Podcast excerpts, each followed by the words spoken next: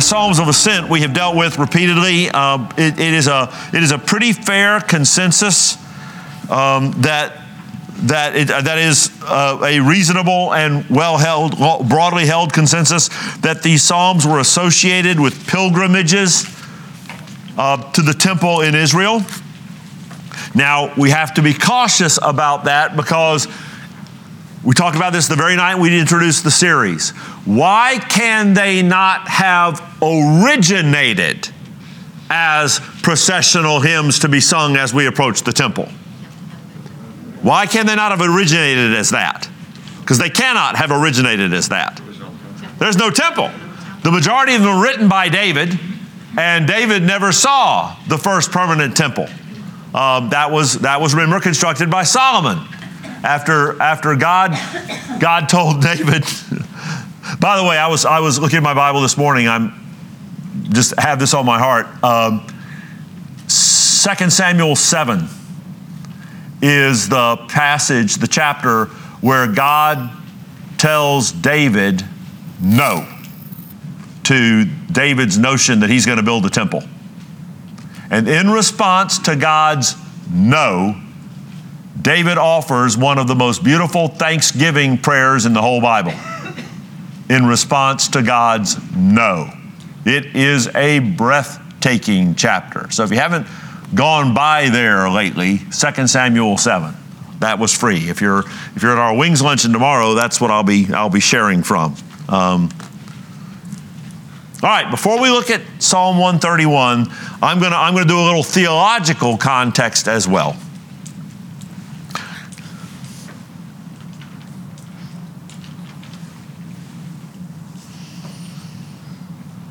The more complicated you make what I'm about to say, the greater danger that you're going to veer into the woods. So I'm going to make a very simple statement. This statement should not have a bunch of footnotes after it. This statement raises enormous questions for us. And those questions are, are fair. What is the statement? God is in charge of absolutely everything. Period. And you say, yeah, but no, I told you it raises a ton of questions. And much of Christian theology is concerned with, wow, that raises questions. And, and you are not wrong to observe and acknowledge that that raises questions. What it doesn't have is a bunch of footnotes. God is in charge of everything, however, this, however, that, however, the other, however, be, be careful, be careful because much of what is, is to be treasured in, in Psalm 131 and myriad other texts that deal with having a calm and quiet soul is much of, of realizing that glorious benefit is predicated upon a God who is not making it up as he goes, a God who's not reacting to secondary causes all the time.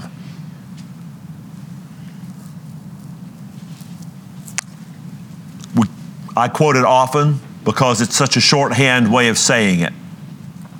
In Ephesians 1:11, and it's one of those things that I quote so often that that um, it's a good thing for me to occasionally tap the brakes. It's kind of like Romans 8:28. We throw around Romans 8:28 a lot. It's been way too long since we systematically did an exegesis of Romans 8, and perhaps that day will come. But Ephesians 1:11, I cite it all the time. Let's look at it for a moment together because it is not Paul's main point in, in this sentence. This sentence is not about the utter providence of God. But he makes a sideways. It'd be like if I'm saying, by the way, y'all, I need to tell y'all something about Gail, who is my wife. Blah, blah, blah, blah, blah. And I, and I went on. The, the point is not to build an elaborate apologetic that Gail is my wife. The point is that you would know which Gail I'm talking about, the one who is my wife. Paul is talking about the living God, and he wants you to know what, what is this living God he's talking about when he says, In him we have obtained an inheritance having been predestined, don't, don't let that word give you acid reflux, keep reading, having been predestined according to the purpose of him who works all things according to the counsel of his will. Now, if you love the all things of Romans 8 28, you better love the all things of Ephesians 1 11 because they are the same all things. So if you're going to assert that all things work together for good for those who love the Lord, who are the called according to his purpose, then you need to realize that those all things are not working themselves. Ephesians 1:11 makes a wonderful bookend pair with Romans 8:28.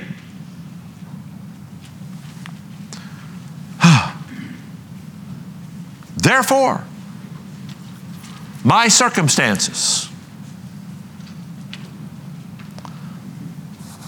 I um, was so blessed by uh, Brother David's message on Sunday.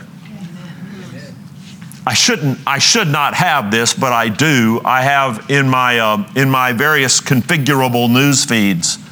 I um, I have a news feed that aggregates for me um, basically bad preaching wolf ish preaching. And I uh, picked up a clip Sunday afternoon in that.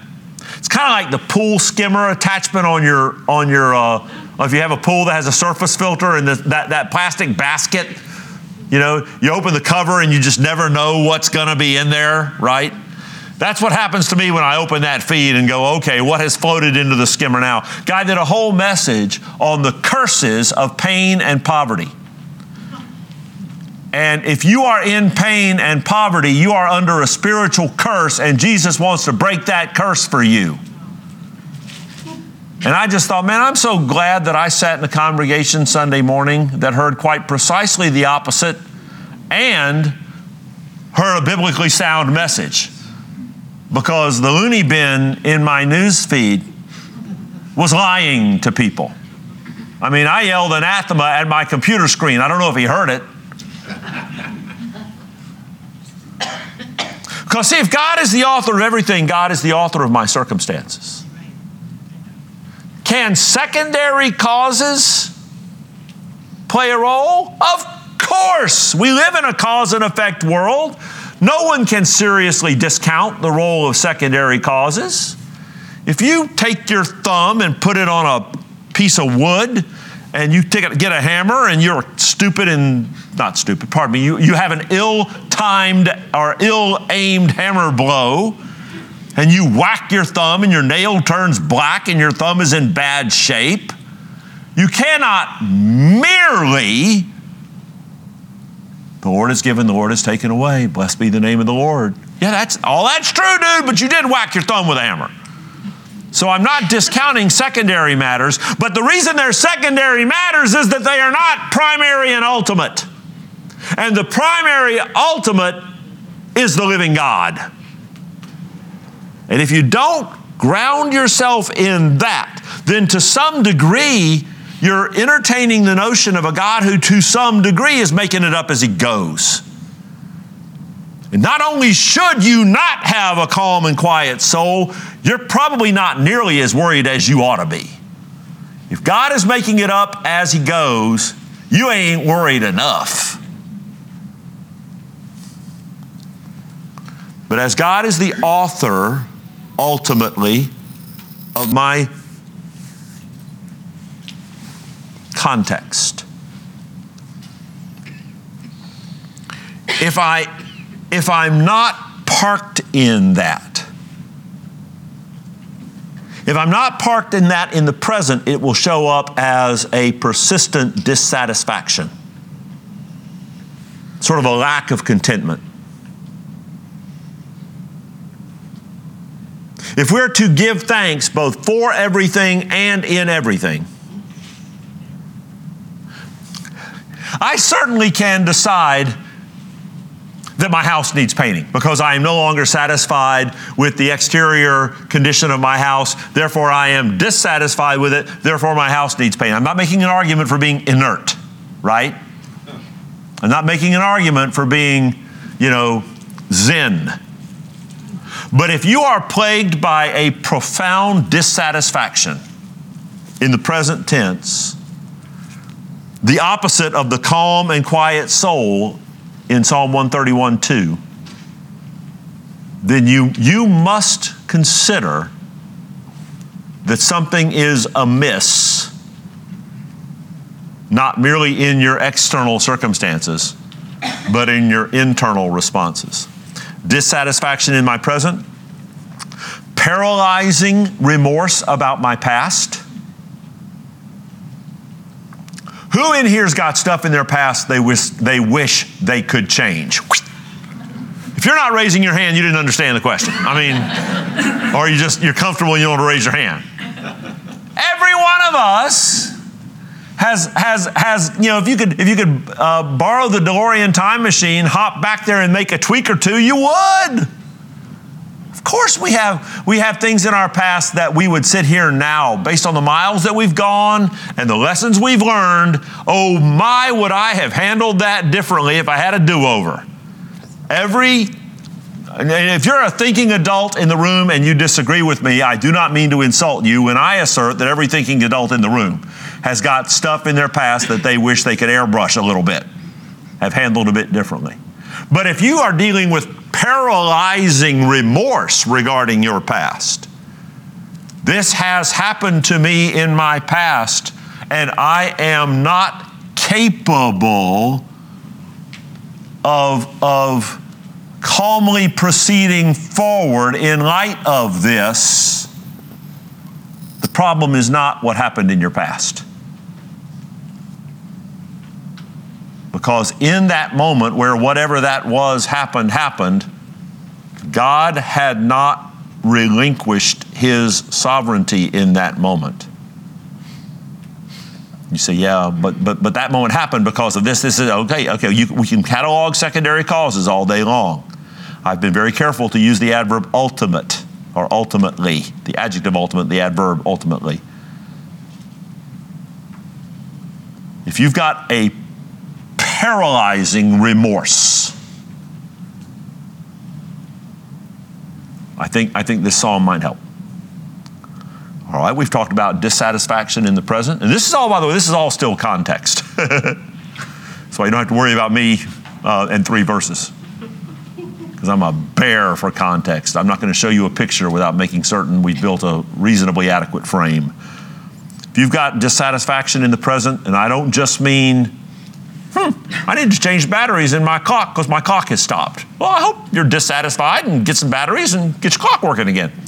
But if you've got a, a profound dissatisfaction in the present, if you've got a paralyzing remorse regarding the past, or if you have worry regarding the future, simply, and you know this, your Bible students, Worry is sin. Three word sentence, no, no way you can avoid that conclusion. Well, it's just the way I am. What other, what other sin categories? Well, let's do that with pedophilia, shall we? Well, it's just the way I am. We'll lock you up and throw away the key. Arson. I, I, you're an arsonist. Well, it's just the way I am. I like burning down buildings. For some reason, we've decided that worry, which is as clearly prohibited as any other sin can be in Scripture, we've decided somewhere that worry should get a pass, especially if it's, well, just the way I am. They all, the dissatisfaction in the future, the restlessness, chronic restlessness in the present, paralyzing remorse regarding the past, undue anxiety. I, Pastor Russell, I'm not, I'm not a warrior. I'm just real concerned. We do that too, right? The vocabulary shell game. Where if we, if we can find a word for it that isn't the word the Bible uses, we can, we can cause that it not be sin anymore. Um, that dissatisfaction, that paralyzing remorse, and that, and that worry are all a lack of quiet in your soul. And in three verses, the Word of God is going to address some pretty important stuff about that. Oh Lord, my heart is not lifted up. My eyes are not raised too high. I do not occupy myself with things too great and too marvelous for me. But I have calmed and quieted my soul. Like a weaned child with its mother, like a weaned child is my soul within me. O Israel, hope in the Lord from this time forth and forevermore. There are three, three negatives, three nots, three things I have not done, one thing I have done that is the consequence of the three nots. So let's look at how, how those can be understood. Verse 1, first line My heart is not lifted up. Roman numeral 1, if you like an outline. Curbed, C U R B E D, curbed ambition. Curbed ambition. My heart is not lifted up. Ambition is an interesting dynamic. It is, it is absolutely at full out idol status in our culture. If you're not driven in whatever area of life you desire to perform well, if you're not driven as an athlete, if you're not driven as a professional performer, if you're not driven as whatever, our, our, our society wants to really indict that. You know, be all you can be. No. I've, I've, I've counseled married couples for years, and particularly men. If, you're, if you have as a life goal to earn all the money you can possibly earn, you're going to make life hell for everybody who loves you. Because you're probably, if you're getting paid to perform vocationally, there are going to be some hours of the week where you're doing very valuable things that you're not performing vocationally, and therefore you're probably not getting paid. So if your life goal is to earn as much as you can, I want to I want to ask your wife and kids how worth it that is to them. Right? And it's not just it's not just that. It's it's every area of, of life where you have a heart that is lifted up. I'm going to be best. I'm going to be better. I'm going to be uncurbed in my ambitions. I'm going to give my ambitions absolute free rein. I know a being one time that gave his ambitions absolute free rein. He even said, I will be like the Most High. How's that for uncurbed ambition? Who am I quoting? Satan, Satan himself. Satan is the patron saint of people with un, he's not a saint. He is the, he is the patron spirit of uncurbed ambition. It's essentially what he offered Jesus in two thirds of the three classic temptations of Jesus, right? The high performance outcome. James chapter 4. Last paragraph.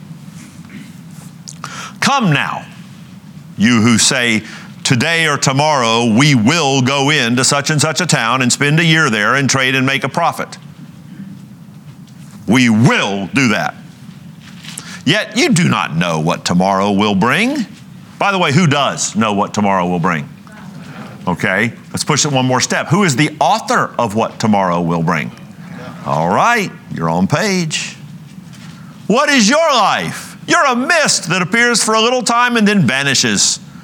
Instead, you ought to say, if the Lord wills, we will live and do this or that.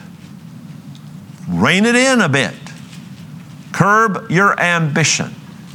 Unbridled ambition and a calm and quiet soul are fundamentally incompatible. Uncurbed ambition.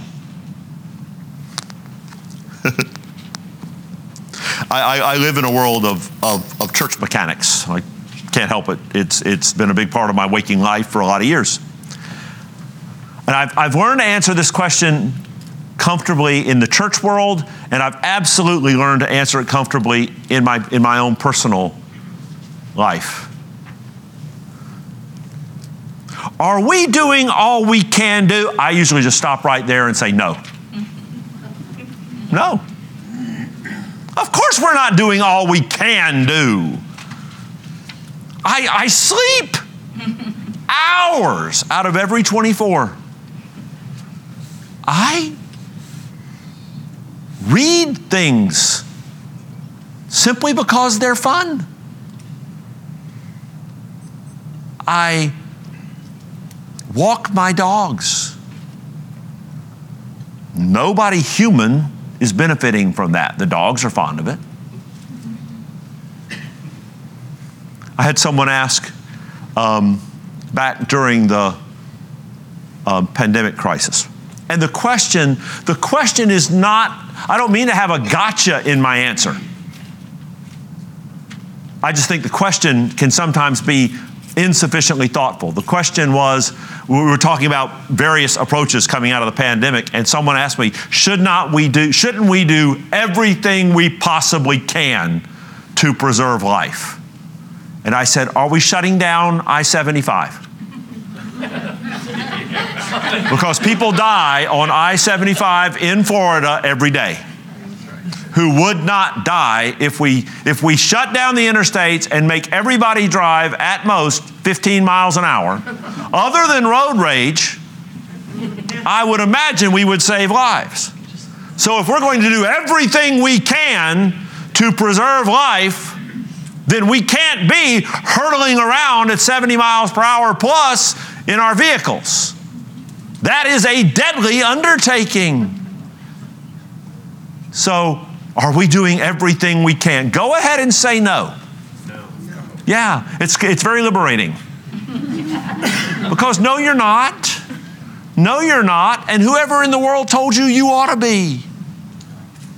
Especially in the realm of restlessness and ambition and desire. There's always going to be a lane where you could do more than you ought to do. And I'm not arguing against achievement, and I'm not arguing against ambition, and I'm not arguing against Christ honoring striving. I am arguing for a quiet soul that says, This may well be as God has made it. And my obsessing may not be productive. Pastor Howard, you're, you're, just, you're just speaking against excellence. Yeah, brace yourself, I kind of am. Because, at least in my world, that term gets thrown around in ways that verge on the idolatrous. God Himself is perfection. I don't think He's a fan of perfectionism. I tell my little couples in premarital counseling, it's going to be so fun on the day of the wedding when something goes really wrong on the day of your wait, we've planned this and it's all going to be just perfect. I hope not. I hope I hope that I hope whatever's going to go wrong, I hope it happens early in the ceremony so that everybody can go, "Okay, we just busted up the perfection idol. Now we can move forward with something that we can breathe through and enjoy." It's very liberating when you realize that the living God has a low tolerance. We build our little towers of Babel. We think we're going to do something that is, that is, you know, we're going to be like our version of be like the Most High, and God says, nope, don't, you know. Curb, curb your ambition. Strive to honor Christ, but don't, don't be disquieted because of uncurbed ambition. I, my heart is not lifted up. Jesus said it like this having, having food and clothing, be content with that. Be content with that. Roman numeral 2. Controlled affection. Second line of this three verse psalm. My eyes are not raised too high. I am, I am not fixating my affection, my desires on that which is not for me. I, I absolutely love. Hmm, I absolutely love when I put my uh, markers on place in my Bible so I can flip to things faster. I absolutely love 1 John uh, 2, paragraph beginning at verse 15. Do not love the world. Was having a conversation earlier this evening about things that are simple but very, very hard.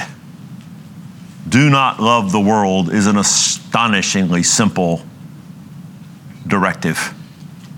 But goodness gracious, it's hard. Do not love the world or the things in the world. If anyone loves the world, the love of the Father is not in him. For all that is in the world, the desires of the flesh and the desires of the eyes and the pride of life, is not from the Father, but is from the world. The flesh speaks to your passions. The lust of the eyes speaks to possessions. I see it, I want it. Pride of life speaks to position. 1 John 2 16 is saying three things you got to really watch is being overly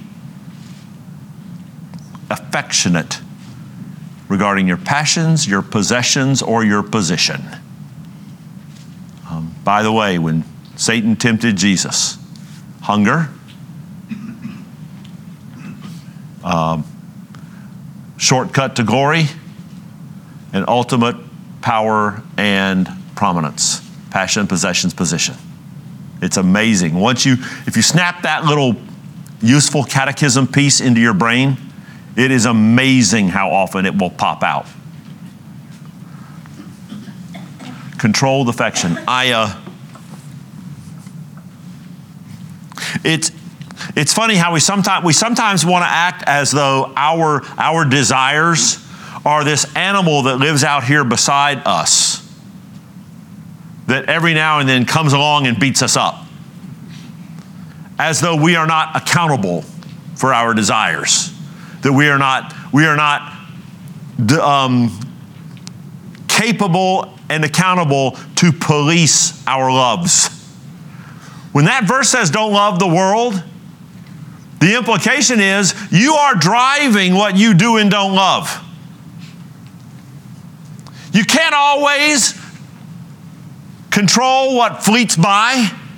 Charles Spurgeon said, I cannot control what birds fly over my head, but I can control what birds build nests in my hair. That's a really good word picture of, of okay, man, I, I, I don't want to desire that. Well, then do what I just did. Shut it off and back away from it. Don't go, man, I know that's not for me, but holy cow, that's interesting. that, that sort of unbridled affection, and it doesn't just have to be physical lust, lust of the flesh, it can also be, I am. Um, I don't remember what I was reading. In addition to reading stupid stuff for fun, I do sometimes read thoughtful things. Now, I was reading about the rise, the rise of marketing-driven consumer culture. And basically, oversimplified but not wrong, it comes out of the Industrial Revolution, where because for the first time in, in, in Western civilization, the Industrial Revolution gave our society the capacity to produce more than it needed to consume. And once you can produce more than you need to consume, I've got to convince you to participate economically in buying things based on something other than what you need. Present UAW strike notwithstanding, I can crank out a whole bunch more cars than possibly are the sum of all cars everybody needs. So I got to convince you that if your car is three or four years old, it's hopelessly obsolete. And you've really, has anybody ever traded or sold for the purpose, has anybody ever acquired a car they did not specifically need? You got rid of an old car and got a new one based on something other than actual need. Right. Styling, electronic gizmos, that's my Achilles heel with cars. I, my cars are, are, I, I, buy them like I buy a computer, and the engines and the wheels and all that just come with it. It's the, it's the computers that make me uh, fascinated. Because, because we can produce way more cars than we need. So we live in a culture, the, the economy of which is driven by convincing us that we gotta have stuff we don't need. So we swim uphill all the time if we say, I'm going to rein in the degree to which I, I love stuff. That's what, that's what lust of the eyes is. I, I, I, I saw that, and, and it's so pretty. I got to have it. I want it. And again, I'm not Someone has said the definition of a materialist is someone who has more and nicer things than I do. That's everybody's working definition of materialist. Everybody's working definition of materialist is you have more and nicer things. If I walk everywhere I go, I am so humble and I'm practically ascetic. And you drive a bike, especially if it's a nice bike, you're a materialist. If I ride my bike everywhere I go because it's better for the planet, and it keeps me in better shape, and you come zipping around me in your, what's a really inexpensive make and model car? What if I just wanted a, a car, but I don't have much money to spend? Yeah, okay. I come zipping by, you come zipping by me in your Mitsubishi while I am on my bike. You are such a materialist. Right? And we can run that all the way up to if I am if I am tooling down the road in my Camaro and you zip past me in your Lamborghini, you're such a materialist. And if I've got my Lamborghini and you come on glide past me in your Rolls Royce Silver Shadow, you are such a material. And we do that. That's how we count. We know we're not materialists. No. But if you've got really nicer stuff than I do, you must be, right? So we have to be careful how we how we label but if you constantly are being bounced around, I'll tell you one indicator, and I'm not, I'm not doing a survey, and this is not a Dave Ramsey course. But if you're in chronic consumer debt because you have spent time now not being content, and you are, you are literally digging yourself into a financial hole, spending money you don't have to buy things you don't need, how, how's, how's, the quiet, how's the quiet spirit when, the, when, the, when the, the, the, the day the credit card statement drops is a day you dread every month? How does that go with the quiet spirit, right? And it's not just stuff, it's, it's, it can be position. When the, when the promotion at work comes to somebody else and you know you deserve it, who is the ultimate author of who got that promotion? God. Might, in a secondary sense, might you have been more deserving? Oh, it's altogether probable. It's a fallen world and stuff goes wrong all the time. But if it's eating your lunch, then there's something miscalibrated in your responses. You might be raising your eyes too high. Curbed ambition controlled affection. And then the back half of verse 1 contained attention. I do not occupy myself with things too great and too marvelous for me. Somebody asked me Monday, What are we going to do about this war in the Middle East? And I said, I'm not aware that I have any role in the war in the Middle East. So I suppose we aren't going to do anything. I'll pray. I don't work for the State Department. I don't work for the Pentagon. What are we going to do? I um whatever's going on over there, it is specifically too great and too marvelous for me. Therefore, I do not occupy myself with it. If you do occupy yourself with it, how are you doing on the calm and quiet soul? See how that works? The world is full, and here, and we and we do it to ourselves. Every time somebody says, if you're not part of the answer, you're part of the problem. That's the dumbest thing in the world. The world is full of problems that I am not accountable to be part of the solution for. I bet when we get to the next Summer Olympics, there will be members of the U.S. track team that will get beaten by people that are from countries that I don't like. The problem is they don't run fast enough. I don't know that I'm part of the solution. The world is full of problems, and I use a deliberately silly example. If you, if you buy the notion that if you're not part of the answer, you're part of the problem, how dare you sleep? How dare you sleep? As the world is full of problems you're not helping with. And I guess you're part of them. Man, try that with a quiet spirit. Try having a quiet spirit if that's your mindset. You'll be bonkers all the time.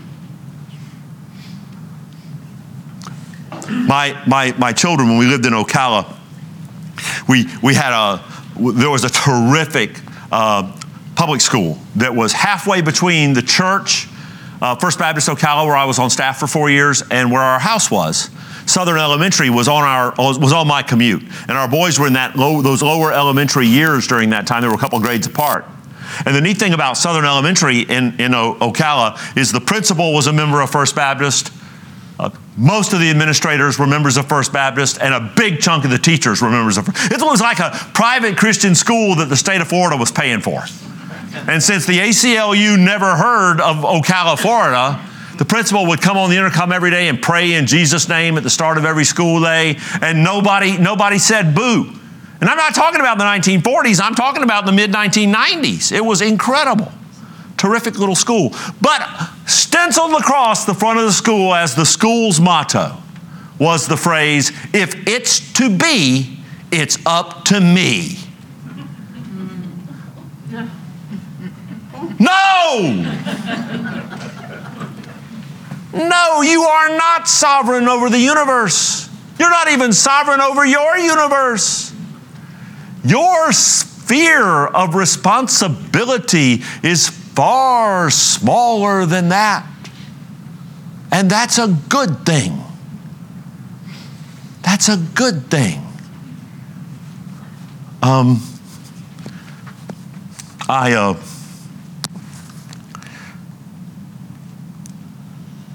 two, two passages I want us to just read, read together. Come with me to 1 Thessalonians chapter 4, verses 9 through 12.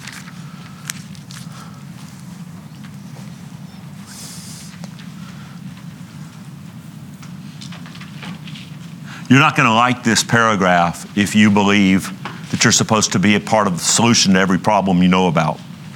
You're not going to like this paragraph at all. Fair warning. Now, concerning brotherly love, you have no need for anyone to write to you. For you yourselves have been taught by God to love one another. For that indeed is, is what you're doing to all the brothers throughout northern Greece, Macedonia. But we urge you, brothers, to do this and more. More. What is brotherly love's next step? Because that's what he's about to tell them. You've got this brotherly love thing pretty well in hand, commendably in hand. Now, take this next step. Aspire to live quietly and mind your own affairs and work with your hands as we instructed you, so that you may walk properly before outsiders and be dependent on no one. And I would add, have a calm and quiet soul. Mind your own affairs is the same thing he's saying in Psalm 131 I do not occupy myself with things too great and too marvelous for me. And it's, it's, not, it's not just media scale and scope. Everything I see on the news that is a problem is my problem. Ooh, there are not enough meds in a pharmacy to keep you intact. and I'm not making fun of people who are using meds to help hang together. That's between you and your physician. But if every problem in the media that you encounter is your problem, you are a basket case. But it also works in personal life. If I am charged to live quietly and mind my own affairs, that has to mean what, is, what does disobedience to that look like? It looks like I'm trying to mind your affairs. I'm trying to live my life in your lane of responsibility. Now, we're accountable to one another, and love for one another is a costly thing. I'll be talking about that Sunday morning, but the nucleus, the core, the stewardship that God has given you is your Christ honoring life. Not repairing the universe over which He is sovereign and you are not.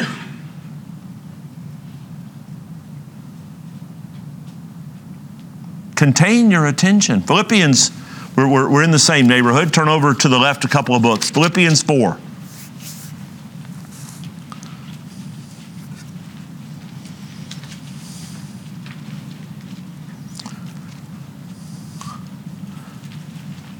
Peace of God and the God of peace.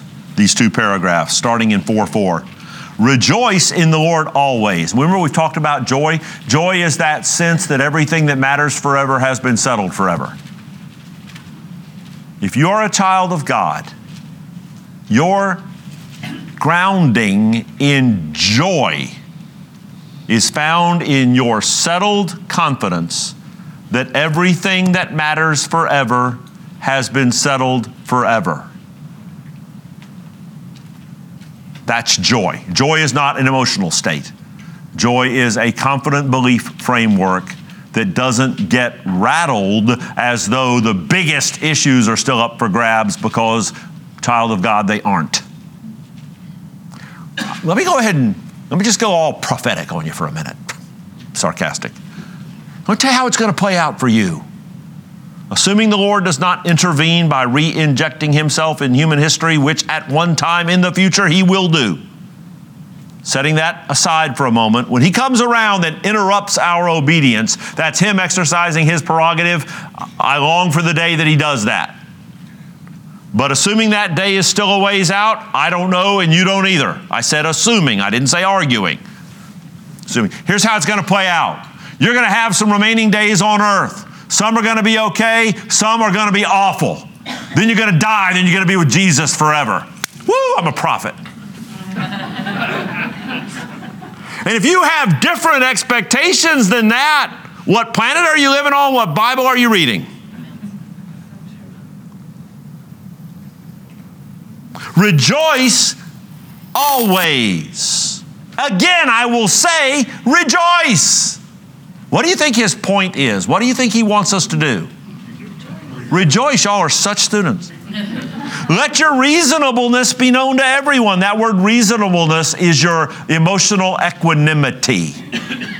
the fact that you're not veering all over the road all the time. Even keeledness is in view.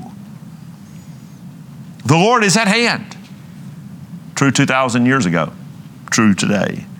Do not be anxious about anything but in everything, by prayer and supplication, with thanksgiving, let your requests be made known to God, and the peace of God which surpasses all understanding. That is to say, the peace of God which surpasses that peace which is attainable by understanding.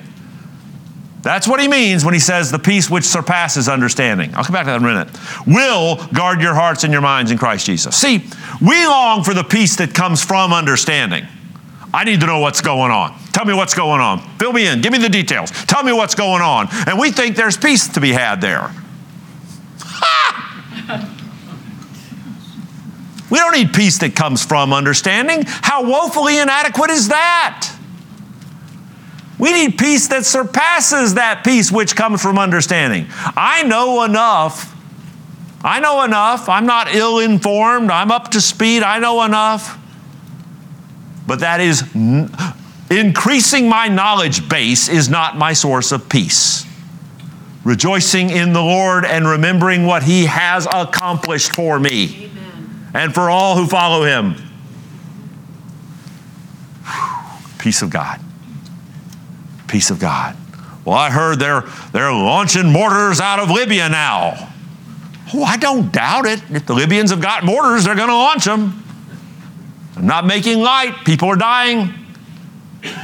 But I, I, mortars are being launched out of Libya, and I anticipate sleeping well tonight. Because the place where my joy lives, ooh, be careful. The place where my joy lives is inaccessible to shifting circumstances, and that means all of them. Brother Russell, something terrible could happen. Until you convince me that I can lose what Jesus has bought for me, you can't get to my joy. Because my joy is coming from what Jesus has bought for me. And if I get beheaded in an accident with a semi truck on the way home tonight, you tell him at my funeral that I said that. Okay? So I'm not backing off that statement even as I see the crossbeam from underneath the semi coming to take my head off.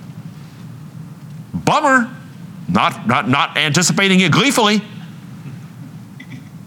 All right. That's, that's the piece of that's the peace of God, but, but, but watch this. Finally, brothers, he, he says on,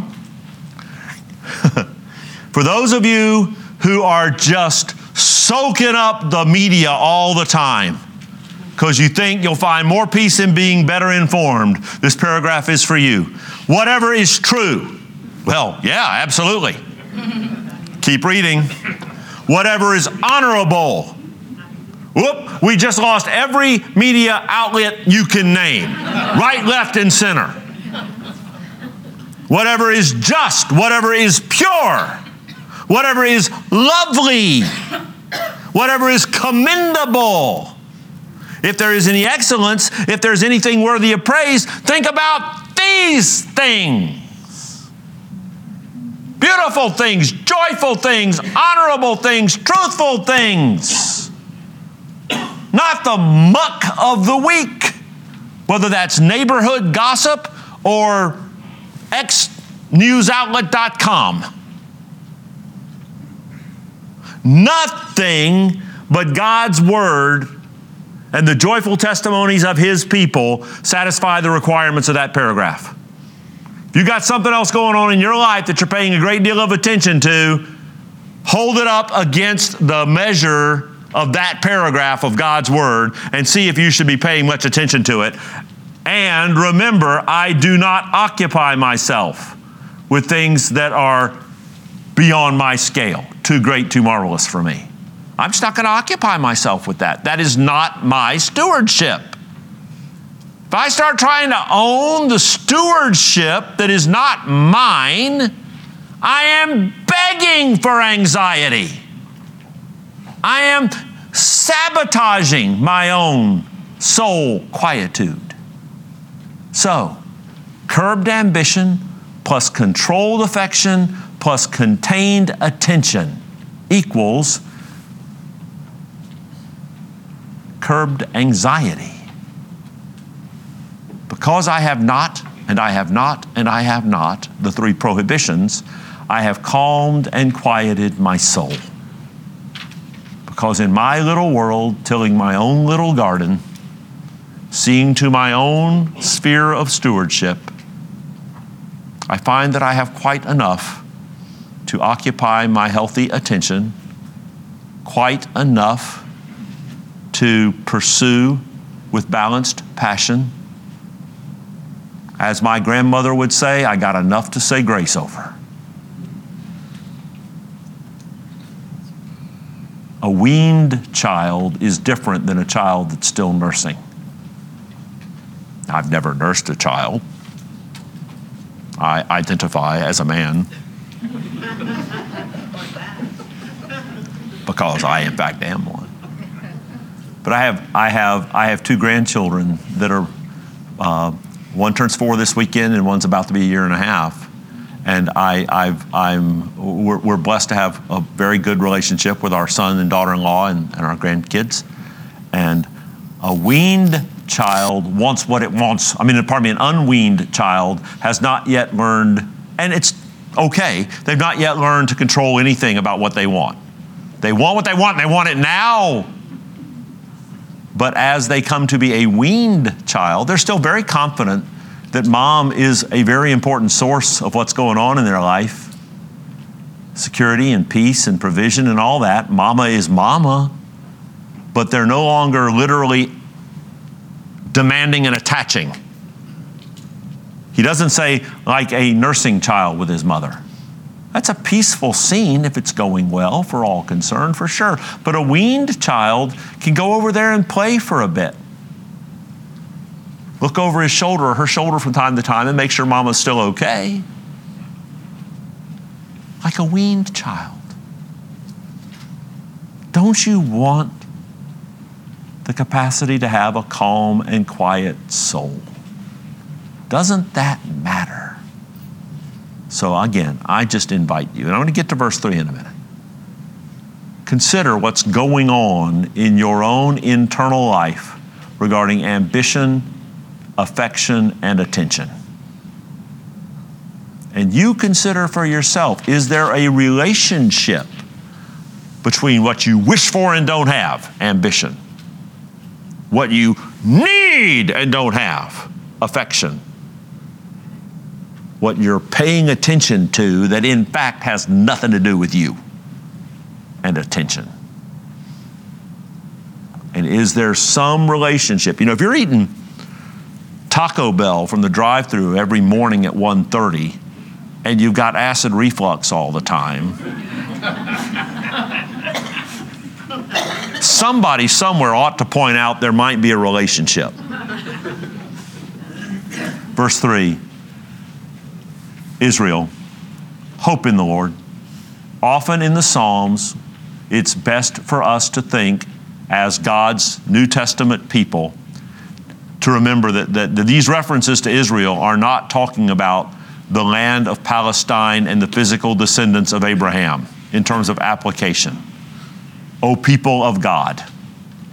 And again, for those of you who do theology, I'm not advocating for quote unquote replacement theology, chase that rabbit some of the time, but if this is just about national Israel, then you and I are wasting our time because this isn't for us. O people of God, hope in the Lord. Hope in the Lord from this time forth and forevermore. So, one more time curb your ambitions, aspire, aspire, please aspire, but control it. Keep it in check, keep it in balance. yeah.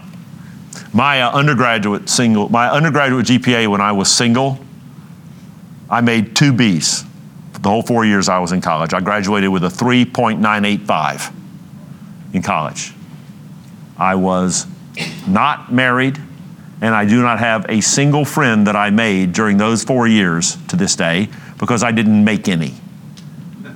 I intended to slay my undergraduate GPA, and I pulled it off.